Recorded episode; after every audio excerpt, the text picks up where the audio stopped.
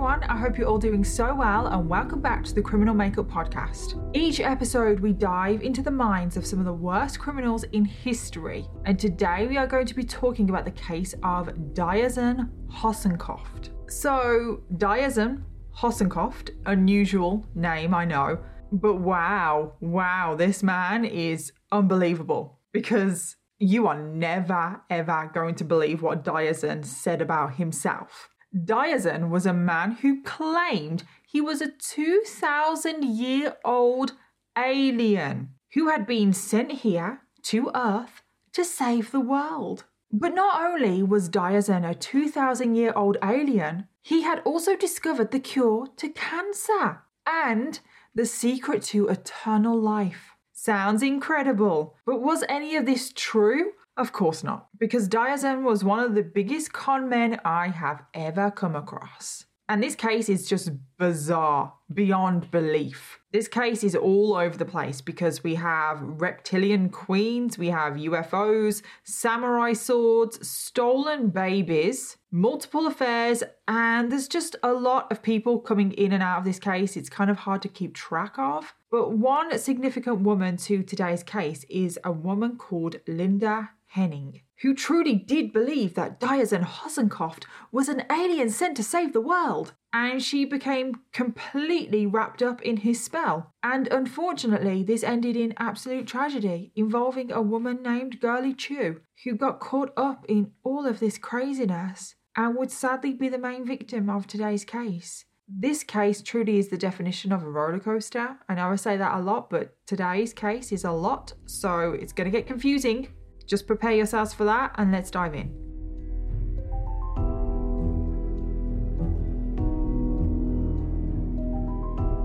So Diazien Hossencofft wasn't even born with the name Diazien Hossencofft. He was actually born Armando Chavez, but he went by Armand. But I'm just going to call him Diazien, otherwise it's just going to get so confusing. And he was born on the fifth of March, nineteen sixty-five, making him a Pisces. He grew up in Houston, Texas, where he lived with his mom, his dad, and his older sister. Now Diazien, when he was a child, there were some significant things that happened. First of all, when he was six years old, he was taken away from his mother. So his parents got divorced and his dad took the kids, and his dad got remarried, so Diazien had a new stepmom. He also had step siblings, and Diazien would actually never see his mom again from the age of six. And Diazien, because of this situation that he found himself in, he completely rebelled against his stepmom, and throughout the rest of Diazien's childhood he was a complete nightmare for the family. And then by the time he became a teenager, another significant thing happened. Because one day, whilst he was playing high school football, Diazien suffered a severe head injury. He had to be airlifted to a hospital. He spent four days in hospital. And following this head injury, it is said that Diazien was never the same. His personality literally overnight just changed. Even though he rebelled against his family, he was still sweet and caring. But after this head injury, he was just completely cold and shut off. He also became very manipulative, and he has been described as almost sociopathic. And then at the age of sixteen, Diazien left home, which is incredibly young for someone to leave home voluntarily. He wasn't kicked out or anything, and he would never speak to his family ever again. And I wish I could tell you more details about why he moved out, why he didn't like his family so much, and also where he went, because I don't know where he went because he was only sixteen. So following high school, Diazien went to the Notre Dame University in California to study for an undergraduate degree in in chemistry. And whilst he is at university, Diazien, age twenty, entered into one of the first of many relationships in this. And the first relationship that we need to speak about is with twenty-three year old Rosemary. And within no time, they were married and went on to have a child together. Now, in this relationship, a few things became apparent to Rosemary very quickly. And the first thing was that Diazien was a massive liar. He was one of those people that would just lie about everything, even things that are so small, and it's like, why are you even lying about that? But most of the time, Diazien's lies would be about himself, like about his past, about how well he was doing at university, because Diazien, he was pretty intelligent, but he wasn't like top of the class or anything.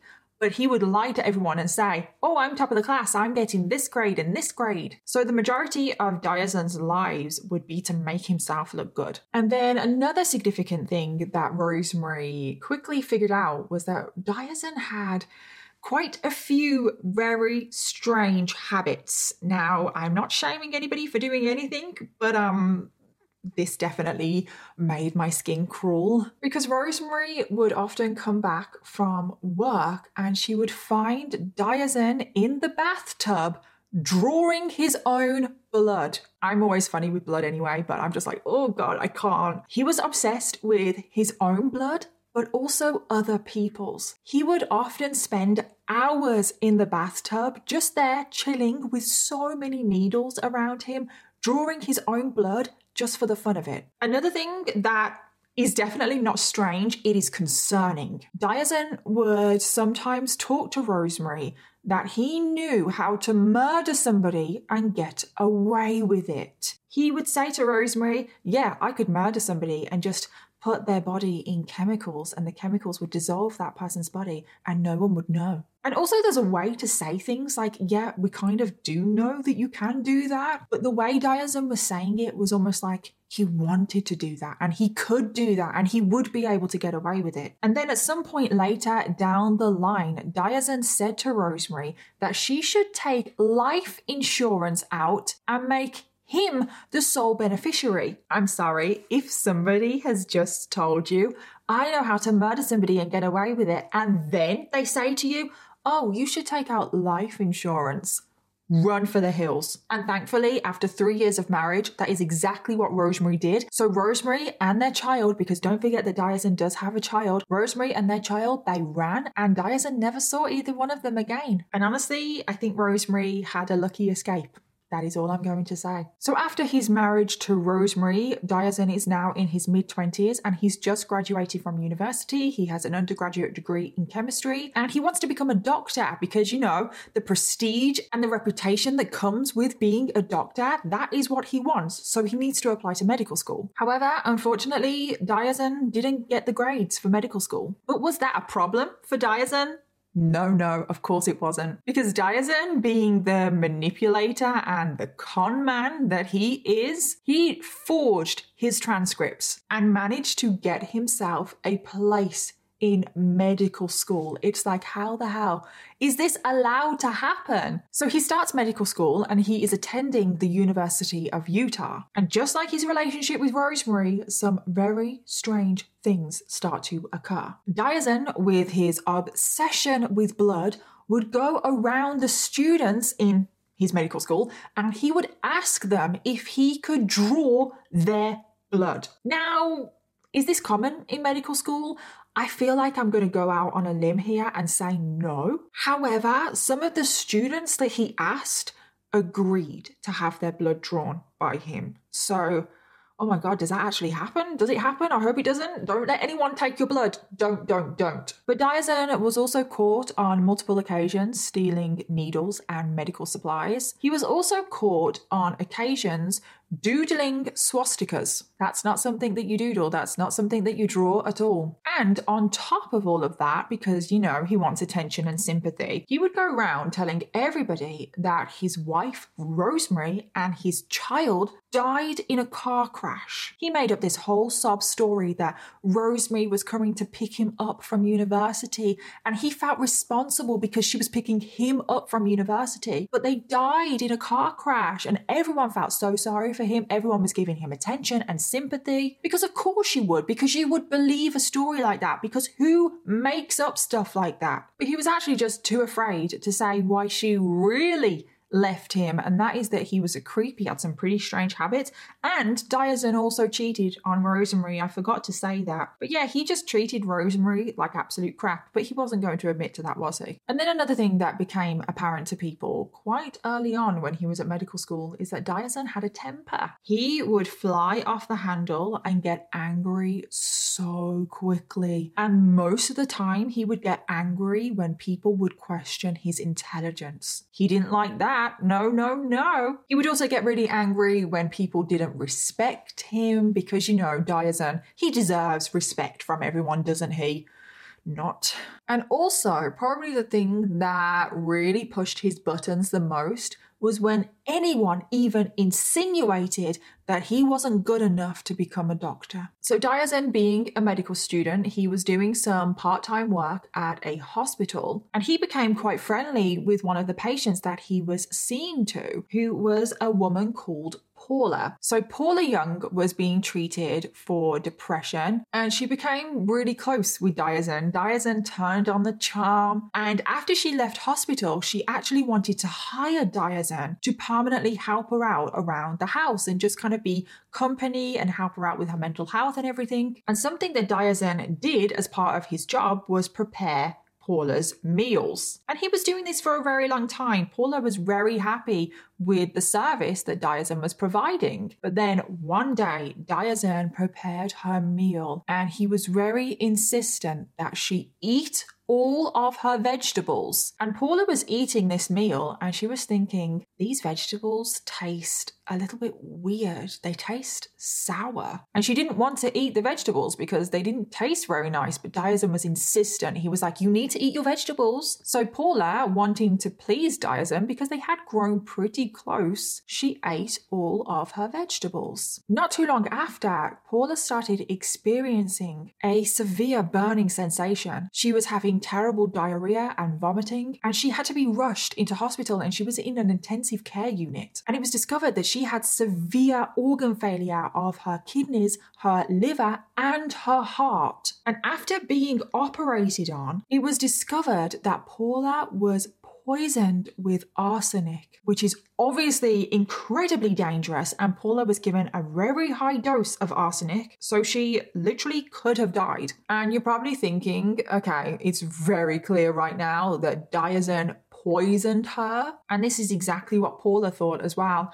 which broke her heart because I think she'd actually kind of fallen in love with Diazien, but she couldn't deny that Diazien had clearly done something to her food. And Diazien was investigated, but there was no evidence found that he had poisoned her food. But it's like, where else was she going to get arsenic from? Who else could have done this? And the police, which is truly so frustrating because Paula did suffer with depression, they just thought that it was attempted suicide. So they just completely wrote her off and didn't really even look into it anymore. And Diazien just got away with this. And I don't know why Diazien did this. Like, what the hell did Paula do? As far as I'm aware, she didn't really do anything. And I feel like it was almost Diazien seeing what he could do to get away with murder. So now we jump to the early nineties, and Diazien has been kicked out of medical school. And why has he been kicked out of medical school? Well, it was discovered that he forged his transcripts to get into medical school in the first place. So Diazien's dreams of becoming a doctor are over, or are they? No, because Diazien didn't care that he had been kicked out of medical school. He was going to be a doctor in some way, shape or form. But we'll obviously get back to that in a second. But pretty much straight away after being kicked out of medical school, Diazien decided that he was ready for a change. He didn't want to be Armand Chavez anymore. He wanted a new name, a unique name. And this is when he came up with the name Diazien Hossencofft, which is a very unique name. There is actually nobody else in the world with the surname Hossencofft. And I'm not sure about the name Diazien. I, I don't know, but it's a very unique name. He was the only person in the world to be named that name, which is probably why he chose it. So January has been and gone, but it's never too late to start a New Year's resolution. And how about making yours now by switching to a deodorant that will leave you smelling fresh and clean from head to toe. Lume is a game-changing whole body deodorant designed to work not only for your armpits, but also on your feet, legs, belly buttons, private areas, literally anywhere. And its pH balance formula makes it one hundred percent safe to do so. But not just that, it's also clinically proven to control odor better than shower with soap alone. And whilst twelve hours after a shower, the average person has an odour level of about six out of ten. With Lume, the average odour level is zero. So make the switch to Lume, and this year will be all about head-to-toe confidence. Lume's starter pack is perfect for new customers. It comes with a solid stick deodorant, cream deodorant tube, and two free products of your choice and free shipping. And as a special offer for all of you listening right now, new customers get five dollars off a Lume starter pack with code Criminal Makeup at Lume Deodorant dot com. That equates to over forty percent off your starter pack when you visit Lume dot com and use code Criminal Makeup.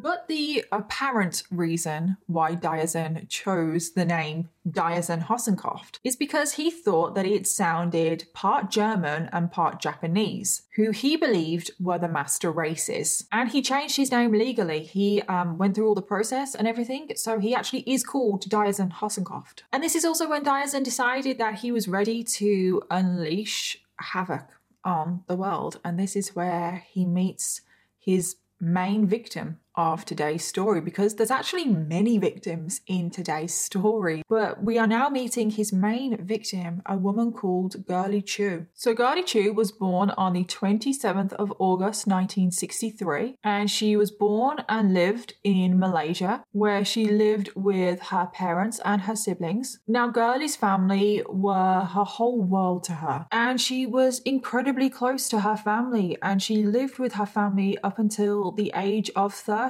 At the age of twenty-one, Girly got a job at the Hong Kong Bank in Malaysia as a bank teller. And at the bank, she became best friends with a woman called Susan, and they were so close. They would do everything together. They would travel together, and they would often visit the U S together. And I think we all know where this is going. So in nineteen ninety-two, Girly and Susan were traveling to the U S, and they visited SeaWorld in San Diego. And this is when Girly had the unfortunate experience of meeting Diazien Hossencofft. And Diazien went over to Girly, he introduced himself, he turned on the charm, because he definitely knows how to do that when he needs to. And Girly fell for him kind of straight away. And when Girly returned home in Malaysia, Diazien would not leave her alone. He would send her so many love letters. And then pretty much out of the blue, Diazien proposed to Girly. And Girly, she had completely fallen for his charm. She said yes. And Diazien managed to convince Girly to move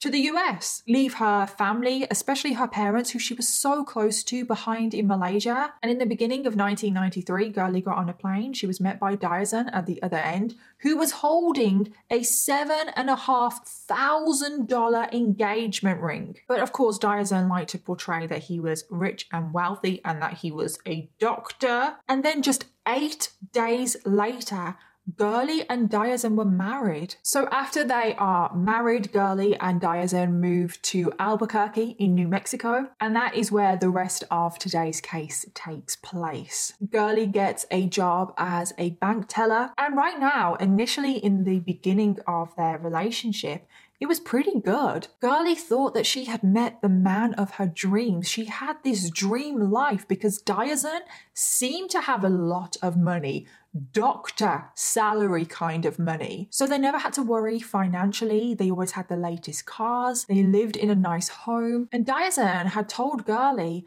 that he had graduated from some of the most prestigious universities in the U S. He told her that he had a ton of degrees from places like Cornell. He also said that he graduated from a university in Tokyo. And on top of all of that, he told Girly that he was a thoracic surgeon.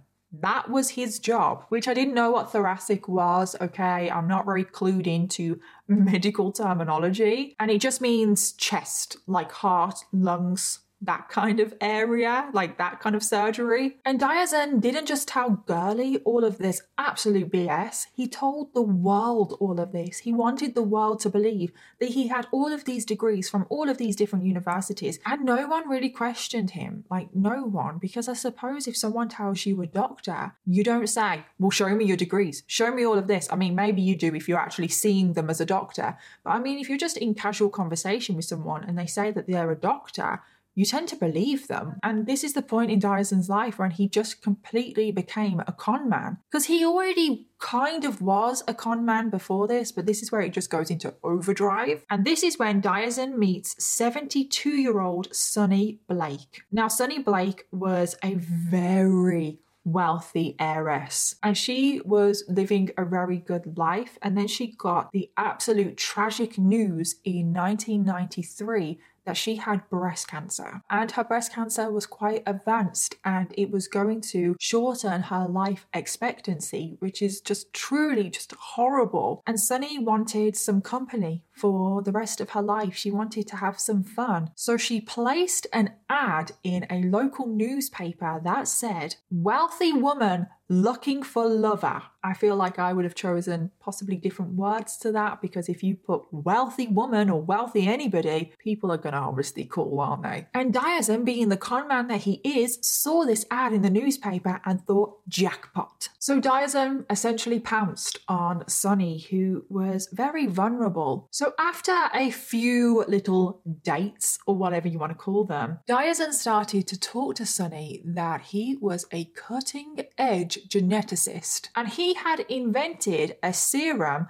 that eradicated breast cancer. Diazien is claiming that he has found a cure for cancer. Mm-hmm. But not just that, he also said to Sunny, he also has access to the fountain of youth. Well, he didn't say that, but he said that he also has a serum that could reverse aging. Now, Sunny, she did have advanced breast cancer. She wanted to hear something like this. Diazien saying that he had a cure for breast cancer was music to her ears. So Sunny made Diazien her doctor. And obviously, because Sunny was very wealthy, she paid him a lot of money, because these treatments, the cure for cancer and the reversing aging serum, were a lot of money. And Diazien started giving Sunny all of these bogus treatments. He started injecting her with the cure for cancer, which was actually just vitamin B shots. He also started injecting her with the anti-aging serum. And get this,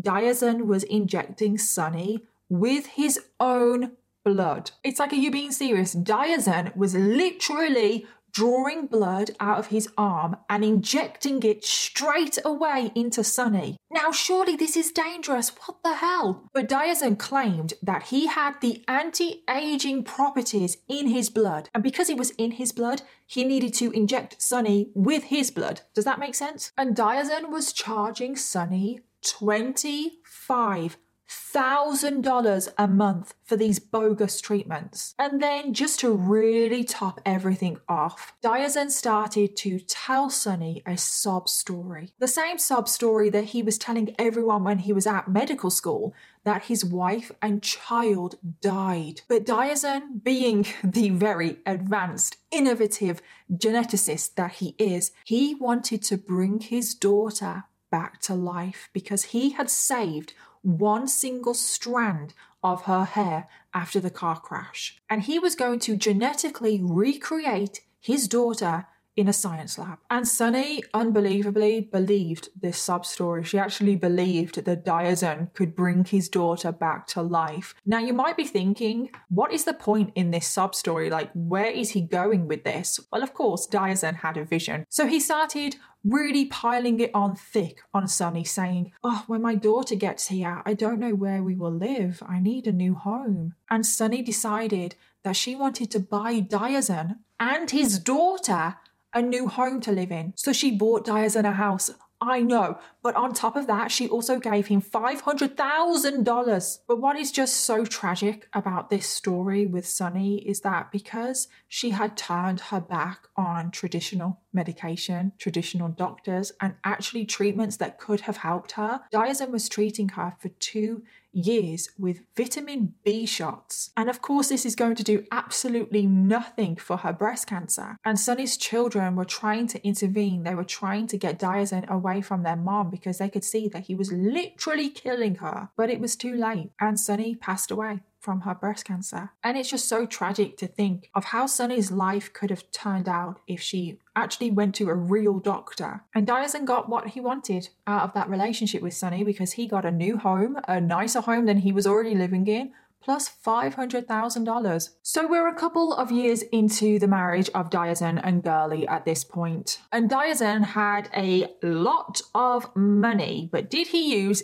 any of this money on Girly? Of course he didn't. He decided that he wanted to live a bachelor lifestyle. So he would travel the world. He would go to Hawaii, Canada, the Caribbean. And this was all to perform his surgeries all over the world. He is a world-renowned surgeon. He's that good. But obviously he is not performing surgeries. Oh no, he's just basically having multiple affairs. And Diazien would use his money to charm women. He would also con these women out of a lot of money themselves. He was essentially the Tinder swindler before the Tinder swindler, which is kind of like Malcolm Webster. Do you remember that case? I did that case last year. Diazien and Malcolm, I feel like they would probably get along. And it was around this time that Girly found out something devastating, and that is that she couldn't have children. And she really wanted children, but she couldn't. But Diazien told her not to worry about this. He would fix this. I mean, he can perform miracles. He can do whatever he wanted. So Girly thought, okay, so maybe we adopt a child, maybe go down that avenue. But Diazien was like, uh-uh.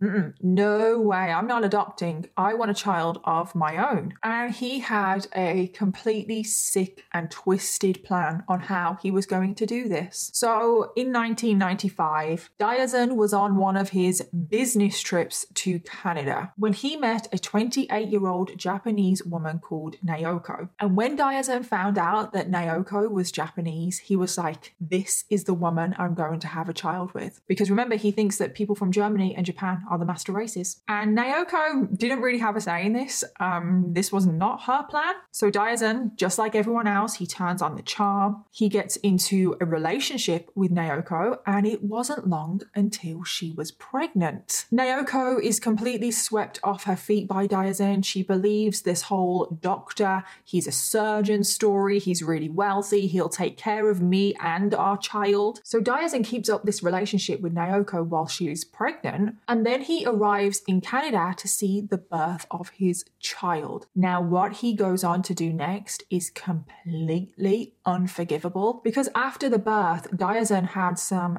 devastating news for Naoko. He told Naoko that he had a rare genetic disorder that ran in his family, that everyone in his family would have, and therefore Diazien had passed on this rare genetic disorder to their child, meaning that their child would need lifelong medical care. And Diazien said that there was pretty much only one person in the whole world that could give their child this medical care. And who was that? I don't even need to give you two guesses, do I? Because it was Doctor Diazien Hossencofft. He manipulated Naoko into thinking that if she didn't hand over her or their child to him, the child would die. And Naoko felt like she had no other choice, so she handed over her child to Diazien. And Diazien took the baby away, and Naoko would never see her own child ever again. Following this, Diazien flew to Mexico with the baby, and then he smuggled the baby into the U S, and he arrived home to Girly with a baby. He told Girly that he had adopted the child from an adoption agency. And Girly, for some reason, didn't ask too many questions. She believed him, and they named the child Dimitri. Girly and Diazien would now raise Dimitri, and Girly had no idea that this child was biologically Diazien's. So like I said in the intro, he has literally just stolen a baby. So we now get to mid nineteen ninety-six, and Girly and Diazien have been raising the stolen baby for a few months now. And Diazien decided that he was bored. He was bored with his life, and he needed to find another vulnerable woman to take advantage of. And this is when we meet hairstylist Kimberly Glasgow. And when Diazien met Kimberly, he gave her the usual charm. He's this doctor, he's very wealthy, he's found a cure for cancer, he can make you look young. However, with Kimberly, he decided to mix it up a bit. He decided to go one step further with his little fake backstory, because he told told Kimberly that he was dying because he had leukemia. You know what really baffles me about this case is that he goes around and tells everyone that he has a cure for cancer, that he can cure you, but he has leukemia. but somehow he can't cure himself. It's like, why does no one question this? And I just think it's absolutely disgusting. It's like, who the hell jokes about cancer? Like, it just, oh my God, it really annoys me. So the two of them start dating because Kimberly, like everybody else, is completely swept off her feet by Diazien. I just don't know how Diazien seems to charm so many people. How do these people not see through him? So from the get-go with his relationship with Kimberly, he is a creep. And this is where we start to get to some pretty disturbing sexual predator behavior. Oh God, he just, oh, he annoys me so much. So he starts telling Kimberly that he needs to perform a physical medical examination on her fourteen-year-old daughter. Her daughter is involved in sports or something. I don't quite know the story, but she needed a physical. And Diazien said that he would do it. So Kimberly trusted Diazien. So she got her daughter to have a physical by him. And Diazien got her fourteen-year-old daughter to get undressed in front of him, and he just stared at her naked body. But the thing is, it doesn't stop there. Oh no, because Kimberly had other children, and she had two sons aged ten and twelve. And Diazien one day took out syringes and started drawing their blood. But Diazien was like, I have leukemia. Your sons may be compatible with their blood. They may be able to save my life. Life. And I just don't understand why the relationship didn't end right there and then, because it didn't. Kimberly kept on dating Diazien after both of these very creepy, disturbing incidences with her children. So they're still dating. And then Diazien starts to do exactly the same with Kimberly as he did with Rosemary, his first wife. He started telling Kimberly that he knows how to kill somebody and get away with it. And Kimberly still doesn't end the relationship after hearing that. Oh no, unbelievably, this little affair with Kimberly lasted for two years.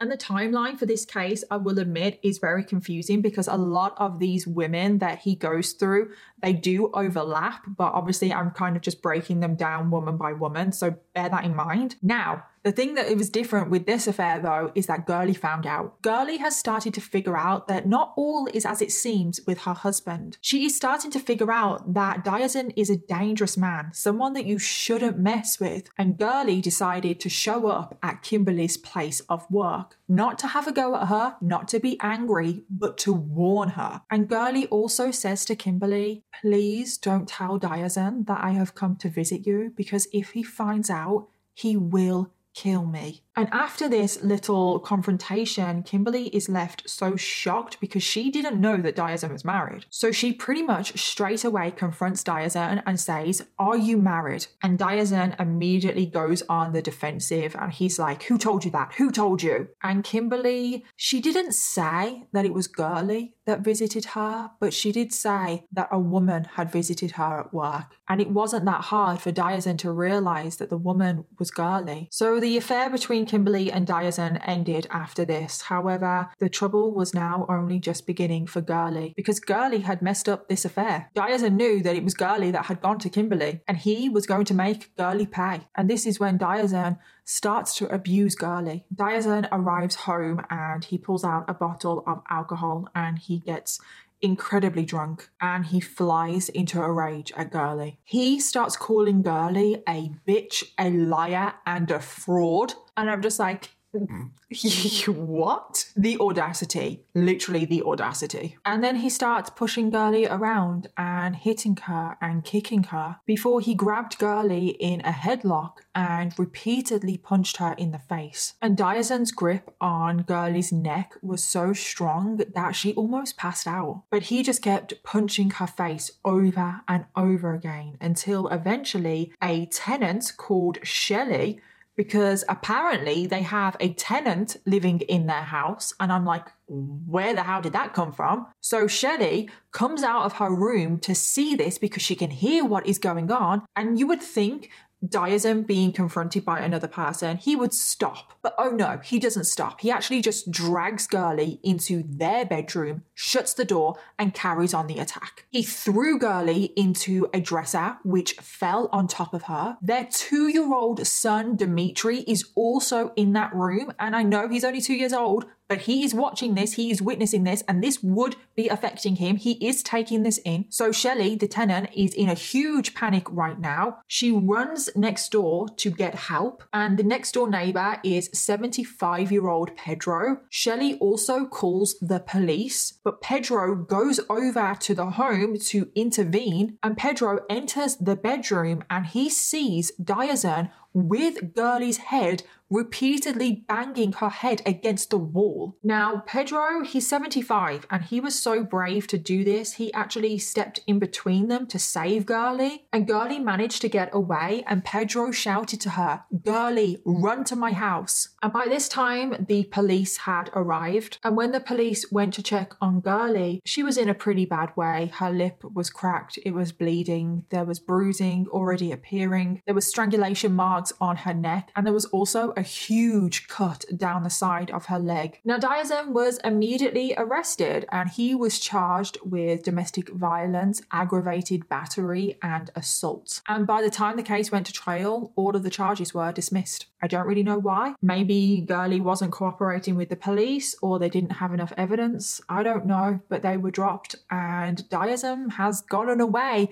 with this attack on Girly. So we now get to August of nineteen ninety-eight. This is approximately a month after the affair with Kimberly ended, and also about a month after the violent attack on Girly. Diazien decides that it's time to find a new victim. Mm-hmm. Yep, he wants another woman. And this is when he meets fifty-year-old Julie. Now, Julie was recently divorced, and in her marriage, she had suffered terrible domestic abuse, and she was looking to start her life again. So she posted an ad on an online dating site, and this is nineteen ninety-eight. This is like the beginning of the internet, so I don't even know what dating, online dating would have looked like back then, but she posted an ad, and Diazien, he seems to be able to spot vulnerable women from a mile away, so he pounced. And he quickly introduced himself. He was like, "I'm this amazing doctor, I'm this amazing surgeon, I work for the N S A, he has a master's degree from Stanford University. He owns his own lab." He also went with the sob story that his wife died in a car crash. But not just that, his wife died on the operating table when Diazien himself was operating on his own wife. So he was a single dad, really struggling. He was also a helicopter pilot. Mm-hmm, yeah. He's a man of many talents. And his father was German and his mother was Japanese, which of course, all of that is a load of lies. And Diazien would bring his son, Dimitri, when he went on a date with Julie to really manipulate Julie. And of course, Diazien was now going to use Dimitri as a pawn in his game. And Diazien started to come out with this very bizarre story about how he made his son Dimitri. He said that Dimitri was one of twelve boys that were genetically engineered in a lab by the N S A. It literally just sounds like Stranger Things, like literally. And Diazien's sperm had been used to fertilize twelve eggs from twelve different women. And then they literally just grew these children in a lab. And Julie, she believed this. And it's actually ridiculous, isn't it? I don't know how so many people believe all of his lies. And Julie really trusted Diazien, but she started to open up to Diazien that she felt like she was getting old and she was restarting her life, but she felt like she'd missed out on so much and she didn't want to get old. And I think we all know where this is going. And Diazien was like, "Well, you don't need to get old. I have this youth serum. I can reverse aging." And this was music to Julie's ears. She was like, "Oh my God, this is exactly what I want." Diazien told Julie that he had stolen this youth serum from the N S A, and this serum could make her look young forever. And this serum usually cost thirty-two thousand dollars per injection. But Diazien, being the upstanding citizen, he decided that he would give Julie a ninety percent discount and only charge her three thousand two hundred dollars per injection. However, she would need multiple injections over six years for it to work. But Julie didn't care about the price. This is what she wanted, and she was like, sign me up. However, there was one more twist in the tale. Because Diazien had stolen this serum from the N S A, he had stolen approximately one point eight billion dollars worth of this serum, and because it was stolen, Julie couldn't tell anyone about it. And also, because Diazien had stolen this serum, the N S A were out to kill Diazien. Oh, and the N S A were also apparently trying to kill all twelve of those children that they grew in the lab, meaning that Dimitri's life was also at risk. It really does sound like Stranger Things, doesn't it? I wonder if the Duffer Brothers looked at this case for inspiration, because this literally does sound like Stranger Things and Eleven. So now we need to get back to Girly. And it was just entering nineteen ninety-nine. Diazien had been dating Julie for approximately six months, and he was making a hell of a lot of money from Julie. And by this point, the domestic abuse towards Girly had gotten worse. It was getting worse and worse as time was going by. And Girly still believed that Diazien was a doctor, that he was flying all around the world to perform surgeries. At this point, Girly knew that her husband was an abuser and also was having multiple affairs, but she didn't know that her husband was also a con artist. She didn't know that he was lying about pretty much everything. However, this is when she finds out that he is lying about pretty much everything. In their home, there was a room that was always locked. That was Diazien's room. No one but Diazien was allowed to enter that room. And for the six years of their marriage so far, Girly had always respected that. She probably thought that those were his patient's files in that room. That was confidential. However, she'd had enough. She knew that something dodgy was going on with her husband. She kind of could see the cracks forming, and she decided to enter the locked room. And this is when she pretty much found out everything, because in that locked room was all of the evidence of what Diazien was doing. She found out that he wasn't even born with the name Diazien Hossencofft. She also found out that he wasn't a real doctor. She also found files on the women that he was conning. She found out about his youth serum and all stuff like that, and that he had a cure for cancer, and that he didn't actually have cancer himself. She found out pretty much everything. The only thing that she didn't find out is that Dimitri wasn't adopted. He was stolen. That is the only thing that she didn't find out about. But I can't even imagine what was going on in Girly's mind as she was in this room going through all of these documents. Her whole world must have been completely falling around her, because her whole marriage, her whole life, those six years of her life were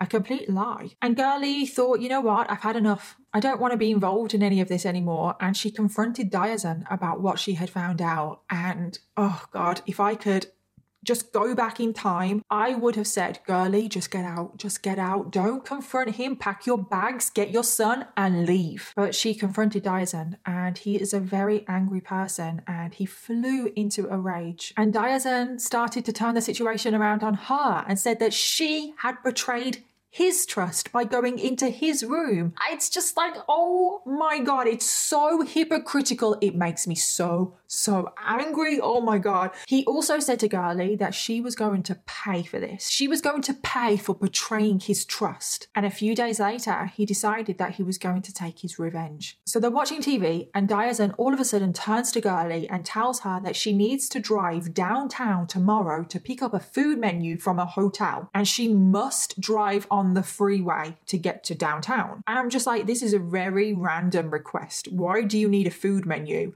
But regardless, Girly agreed, because she was probably scared of him. She was like, yeah, okay, I'll agree. Keep you happy. Diazien then leapt up off the sofa, and he said that he was going to get some juice. Like, just, just don't mind me, go to get some juice. But he actually went to the garage, and he was gone for a while, and Girly could hear a lot of noise coming from the garage. There was a lot of banging noises. So Girly decided to go and investigate what was going on, and she found Diazien loosening her tire on her car. That is why Diazien wanted to make sure that Girly would drive on the freeway. So she was going at a pretty fast speed, her tire would come off, and he was essentially planning on killing her, but hoping that it clearly would look like an accident. And she immediately started to say to Diazien, "What the hell are you doing?" Diazien again flew into a rage. He launched at Girly and threw her on the floor just in front of the car, and he attempted to start punching her, but thankfully Girly managed to get away, and she pushed the button to open the garage door, and she managed to roll under the garage door, and she managed to run to the neighbor's house, Pedro, the seventy-five-year-old, and she was banging on his door. Pedro immediately let her in because he knew what was going on in their house. And Girly was in a state. She was like, "Help me, please. He's going to kill me. He's going to kill me. I don't know what to do." The police again were called. The police then arrive, and Girly tells the police everything, and the police agree to escort Girly home to pick up some belongings. And from that moment on, Girly would actually never return home. And she didn't take their son Dimitri with her. She was trying to. She actually really wanted to take Dimitri with her, but Diazien wouldn't let her. And Diazien wasn't about to let Girly get away with this. He was going to make her pay. So following this, Girly moved out. She moved into an apartment, and she basically hid there in secret. She did not tell anyone where she was living, apart from a couple of people at work that needed to know. And we will come back to Girly, but now we need to talk about Dimitri, because Girly was fighting for custody of their three-year-old son, but she did eventually lose the battle, and Dimitri stayed in Diazien's care. So Diazien is still carrying on his affair with Julie, and Diazien would literally just drop Dimitri off at Julie's all the time, and Julie was looking after Dimitri so often. And when Julie was looking after Dimitri, Dimitri, oh God, it's heartbreaking what he was like. When Julie would speak to Dimitri, Dimitri would also rarely speak, but when he did speak, he was almost speaking in a robotic way, not like a child at all. A lot of the time, Dimitri was very spaced out, just not quite there. Julie also found needle marks in between Dimitri's toes and also track marks up his arm. So Julie did think that Diazien was drugging Dimitri. That is why he was always so spaced out. And then finally, and this is really, really hard to hear, Julie, when she was looking after Dimitri one time, she would notice bruises around his temples. And when she asked Dimitri, "How did you get those bruises on your temples?" Dimitri said himself, quote, "Daddy's pinch." And then also one time when Julie was changing Dimitri, she noticed that his rectum was swollen, and there was also a red rash on his pelvic area. And that is all I know, but it definitely suggests possible sexual abuse, and he's also being physically abused. And this was the final straw for Julie. She immediately called social services to report physical and sexual abuse, and an investigation was opened into Dimitri, and Julie kept asking Dimitri, "What happened to you? What happened?" But Dimitri would not say anything. So Julie actually had a psychologist as a friend, and she spoke to her friend about Dimitri and how she should talk to him, how she should maybe get him to open up. And the psychologist said to her that Dimitri was not going to open up because Diazien had pretty much programmed Dimitri to not talk about the abuse. So they said what Julie needed to do was to get Dimitri a teddy bear and to give that teddy bear to Dimitri and say to Dimitri, "Look, this teddy bear is your friend, and this teddy bear needs looking after because this teddy bear has been hurt by their mom and dad. This teddy bear is a little boy just like you, and will you take care of him?" And Dimitri immediately took this teddy bear and this, oh God.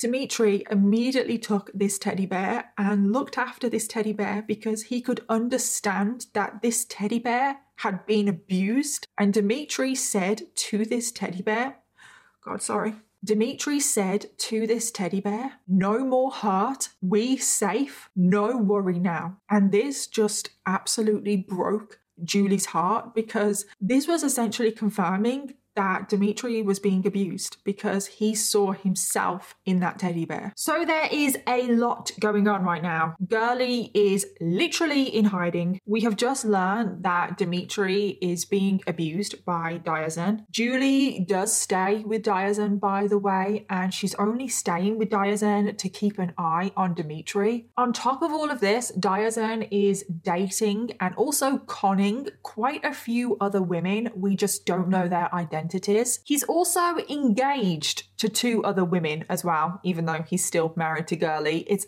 absolutely ridiculous. However, right now we actually need to introduce a very significant person in this case, which is a woman called Linda Henning. Linda Henning was born on the tenth of October, nineteen fifty-three. She grew up in Hollywood, and after high school, she worked as a fashion model, and she was doing pretty well with her life. Right now, she is currently forty-five years old. She is engaged to another man. However, it's said because of Linda's parents' relationship and their divorce, Linda has always had unrealistic expectations for relationships. So she kind of always struggled in her love life. But there is one key thing you need to know about Linda, and that is that she is a huge conspiracy theorist. She was obsessed with U F Os, and she also is convinced that the world is run by aliens. And in the summer of nineteen ninety-nine, Linda was attending a U F O and a conspiracy theorist convention. And who did she happen to bump into? Of course, she bumped into Diazien Hossencofft. Because Diazien, we haven't really spoke about this yet, but he is also a huge conspiracy theorist. And this convention that they were both attending was being run by somebody called David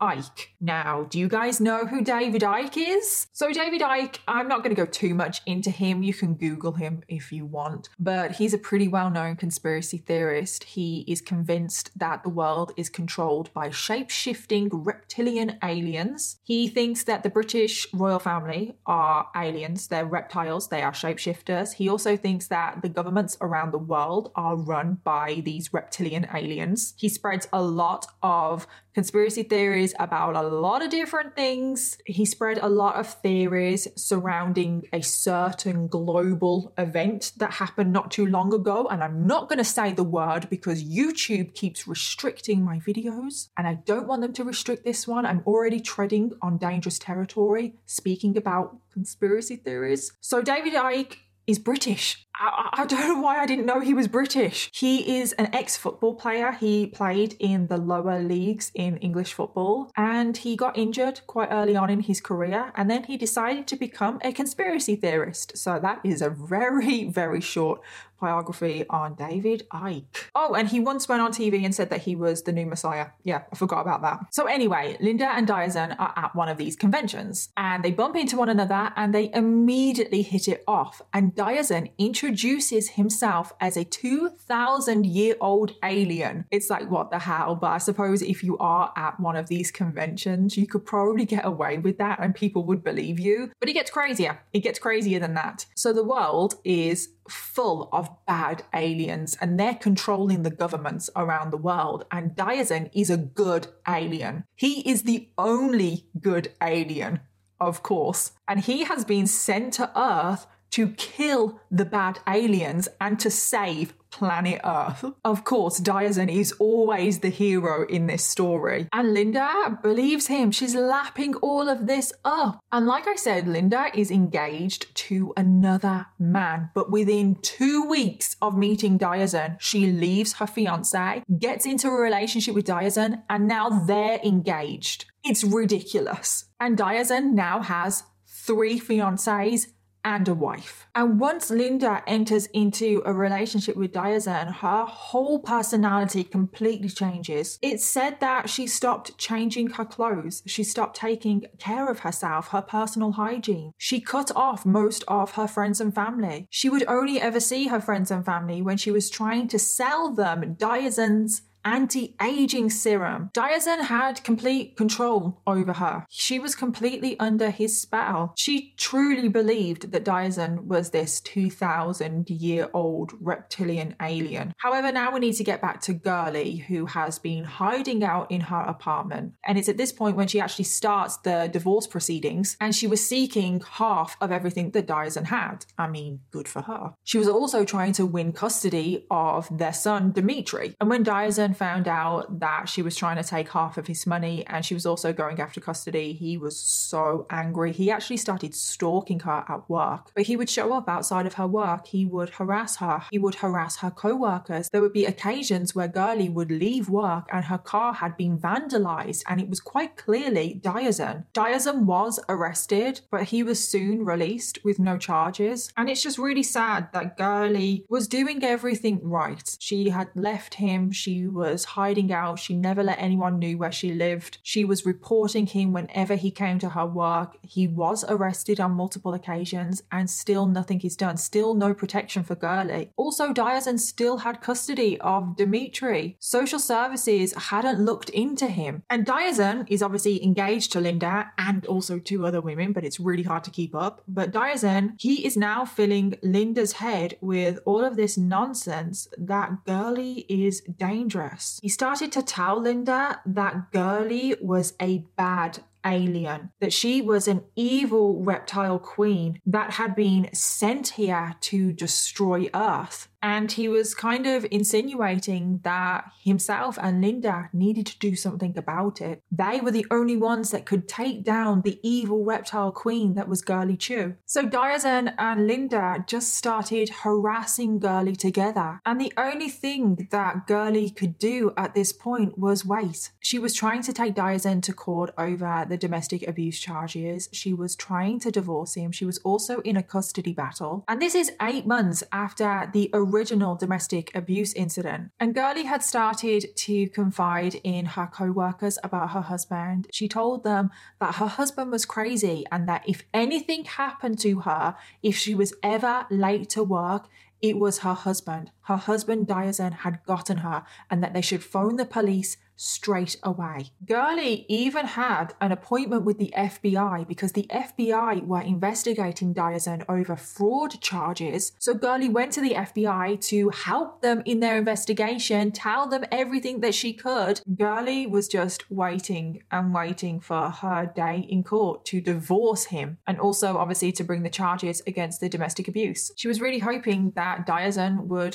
hopefully go to prison and that she would get custody of their son Dimitri, and she could move on with her life. But sadly, Girly's day in court would never come because Diazien had an absolute terrible plan. So now we get to the tenth of September, nineteen ninety-nine. Girly was supposed to arrive at work like any other day, and Girly was always, always on time. However, on this day, Girly was late to work. And after an hour or so, her co-worker started to get really worried because remember, Girly had told them if she didn't turn up to work, her husband had done something. So immediately her co-workers phoned the police because they knew something was wrong. The police headed over to Girly's apartment, and when they knocked on the door, no one answered. So they entered Girly's apartment, and her apartment was suspiciously clean. There was no sign of Girly, but there was also an extremely strong smell of bleach. They also looked at the carpet, and there was damp patches on the carpet, like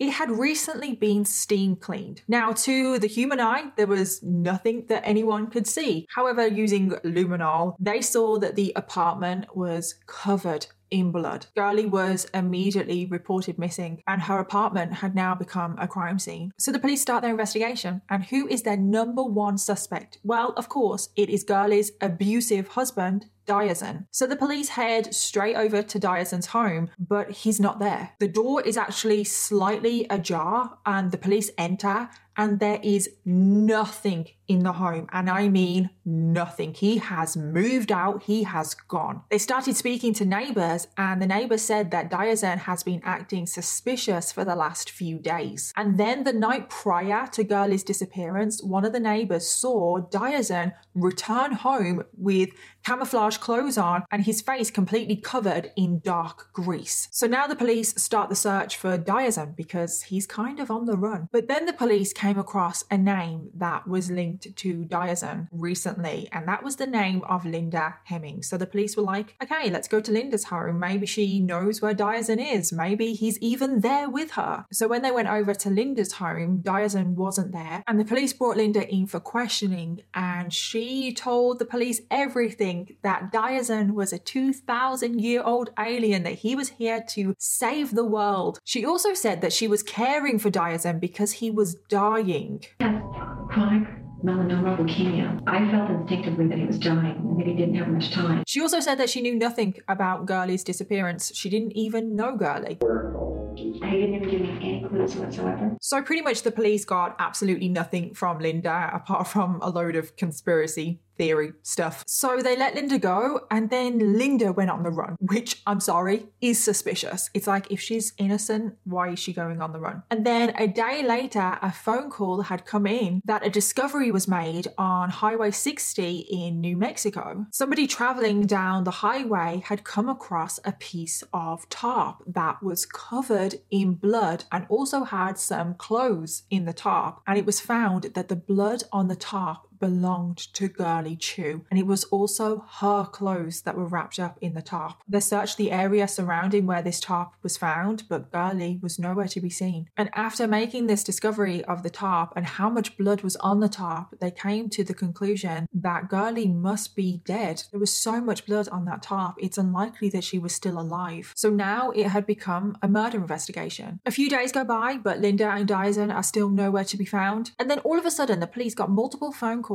from multiple people that Diazien had been phoning so many people in his contact list, making threatening calls. Now, I don't know why Diazien was making these threatening calls, and I also don't know what he was saying on these phone calls. But this was definitely a big mistake on Diazien's part, because from these phone calls, the police were able to trace where he was, and they were able to trace him back to Charleston, South Carolina, where Diazien was staying with another woman that he was dating and engaged to. This is a woman that we haven't brought up yet, and her name was Cheryl, and she is another completely innocent victim of Diazien's. She was completely under his spell. She thought that she was in a relationship with Diazien, that they were engaged, ready to be married in a few months' time, but he was scamming her, taking money off her. So when police arrive at her home, they storm in, they arrest Diazien, and they search his belongings. And they find Girly's photo I D, her address book, two vials of blood, a steam cleaner, and a gun. And this is when Cheryl found out that Diazien was wanted for the murder of his wife. And the police also quickly tracked down Linda as well. She hadn't gotten too far, so the police now have Diazien and Linda in custody. So the next thing the police do is obtain a search warrant for Linda's home. And what do they find in Linda's home? Well, they find a samurai sword. They also find a receipt for this sword that shows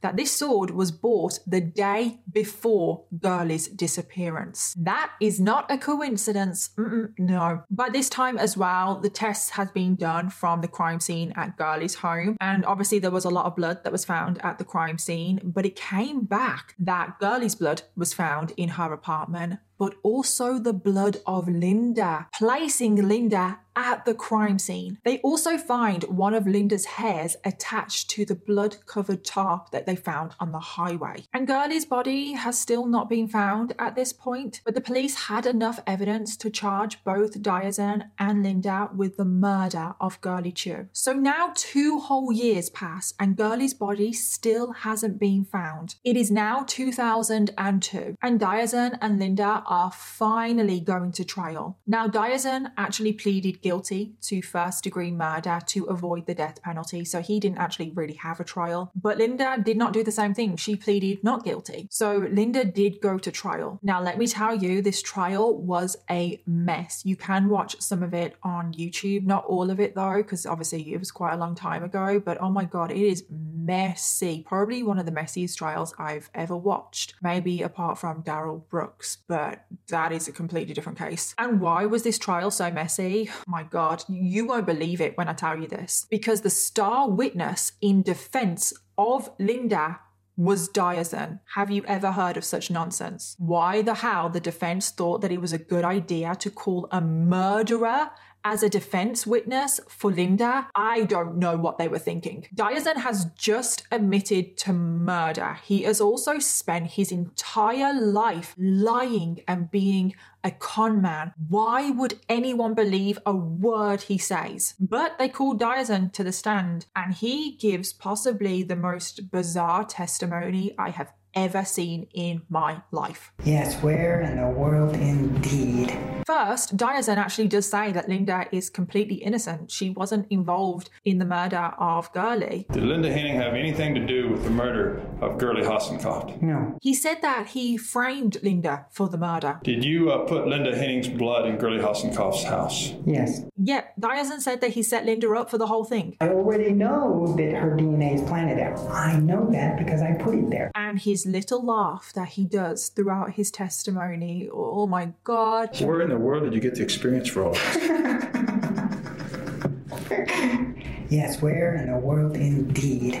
His whole demeanor, everything about him is creepy. I have never known anything like it. He also said the most bizarre things and disturbing things that I think I've ever heard someone say. He said murder is a sticky business. Murder is a very sticky business. Yes, sir. It is a very complex issue. You do these things so you get away with it. You plan a murder, you decide on murder, and you execute that strictly by the number. He also said that he hunted Girly like a dog. She knew she was going to be hunted like the dog she was. And yes, she knew, like a scared rabbit in an open field, she knew. And he hoped that she suffered the most excruciating pain. Hopefully, for my end of it, that she suffered the most excruciating pain known to mankind was what I was hoping for.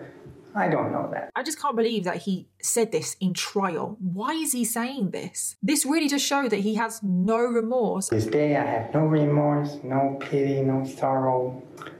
It's done. Complete. It's finished. And then to just wrap up his testimony, he said that he didn't care if the court sentenced Linda to death. All they would be doing is killing his next victim. I don't care whether or not you kill this one.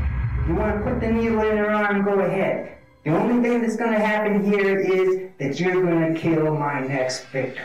What does he mean by that? I don't know. Like, what the hell is he talking about? So that was Linda's defense, that Diazien had set her up, that he planted her blood at the crime scene, that he was responsible, that he was trying to pin it on Linda, blah, blah, blah. But in the end, Linda was found guilty. We find the defendant, Linda Henning, guilty of first-degree murder, felony murder as charged. She didn't receive the death penalty, and she was sentenced to seventy-three years in prison. And Diazien Hossencofft, in exchange for pleading guilty and avoiding the death penalty, he was sentenced to life in prison. Oh, and there is one more person that was charged with involvement in this murder, and it just gets so confusing. I didn't even know who this person was, if I'm being completely honest. There was another person called Bill Miller that was also charged in connection with this murder, and Bill Miller is apparently a friend of Diazien's. He also met Linda and Diazien at one of those conspiracy theorist conventions, and in Linda's trial, Diazien blamed the murder on Bill Miller. There is no evidence that this Bill Miller did commit the murder. However, it was found that he was present at the crime scene. So he was charged with tampering with evidence, and he received one year probation. But I don't even know who that Bill Miller was. I don't even know where he really fitted into the story, but obviously I had to tell you about it. But it is just so confusing, this case. There are so many people involved. And then just one more thing to throw a spanner in the works. Diazien and Linda also cannibalized analysed Girly's body. And they did this in order to dispose of the evidence. So it is rumoured that they pretty much ate her whole body. I don't know if that is true. I don't know. There is definitely a lot of theories surrounding this case. Now, after the trial, Linda has continued to plead her innocence. She has given so many interviews. Anything about aliens in all of this? Oh, I'm sure there will be an alien or two on the witness stand. All right. Thanks a lot. Well, we'll try to keep the aliens out of the jurors. Well, of course, I know what they don't want me to say, which is, which I'm not going to say. I will only say that um, everybody's in for a real big surprise. The empire consumes all. The strong survive and the weak perish. And she's still spouting some very crazy theories, so it's kind of hard to take her seriously when she's talking so much nonsense. But she still remains behind bars to this very day, so does Diazien. Diazien actually tried to appeal his sentence as recently as twenty twenty, but the outcome of that appeal has has yet to be decided. However, the main question still remains, what happened to Girly? Like, what happened on that night? We don't actually know because her body still to this very day has never been found. The trial revealed nothing. Diazien has never told the truth about what has happened, and neither has Linda. The best guess that the prosecution could come up with was that Diazien and Linda turned up at Girly's apartment. They clearly found out where she was living. Possibly Bill Miller was there as well, who knows? And a struggle broke out between Girly Girly and Diazien, possibly Girly and Linda. We obviously know that they bought a samurai sword and Girly lost a lot of blood, and maybe she died from her injuries or blood loss. We don't know. They then wrapped her body in the tarp that was found on the highway, and then they disposed of her body in the New Mexico desert. And it's very likely that if that is what happened and her body was disposed of in the desert, it's very likely that wildlife has probably gotten to her body, and it's unlikely that that there is even still a body there to be found. And Girly Chew technically still to this day remains a missing person. However, there is one more question that we need to address. And I did see this question when I was doing my research, and I also had this question myself, which is, is Linda guilty? I mean, there is evidence to suggest that Linda is guilty of the murder of Girly. I mean, her blood was found at the crime scene. Her hair was found on the tarp. The samurai sword, possibly the murder weapon, was also found in her home. But how How reliable is this evidence? Because something that Diazien liked to do was collect blood from people, especially the women that he was seeing. So he had vials of Linda's blood. Is it possible that Diazien planted Linda's blood at the crime scene to frame Linda? It is also quite possible that he also planted the murder weapon at her home. He would have had access to her home. On top of this, Linda's friends and family have said that her personality completely changed when she was with Diazien. She was completely brainwashed by him, and it is also suspected that Diazien was drugging Linda. And that definitely one hundred percent sounds like Diazien. Now, I'm not saying that Linda is innocent at all. She has obviously been found guilty of murder. I am just left questioning how reliable is this evidence that has been found, especially when we are dealing with someone like Diazien, who is so slippery and slimy, and he is quite capable of planting this evidence. Diazien, for his whole life, has always gotten away with everything that he has done. So I think it's very plausible that Diazien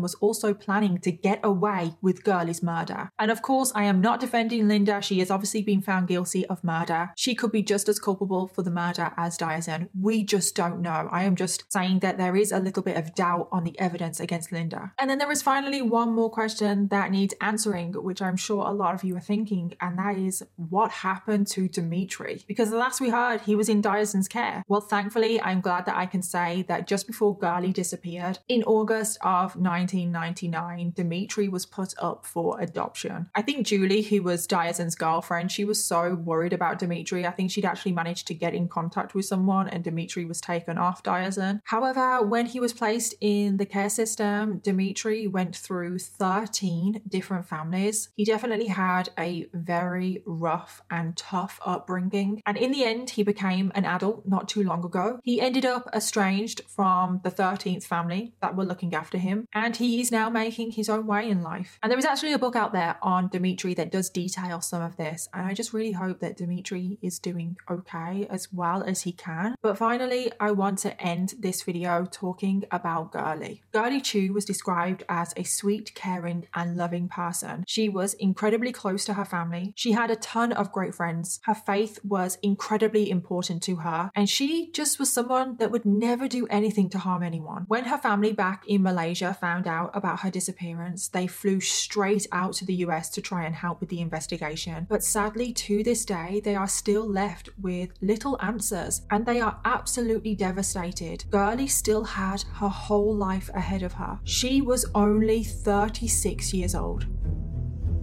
And that brings us to the end of the episode on Diazien Hossencofft. There are no updates on this case, so thank you so much everyone for listening today. Subscribe or follow to make sure you never miss an episode of The Criminal Makeup. And if you enjoy the show, it would really mean a lot if you could leave a five-star review. In the meantime, if you have been affected by any of the themes in this episode, please take the time to look at the description for this episode for some helpful resources. Special thanks to my producers, our Audio Boom Studios, and I'll see you all in the next one.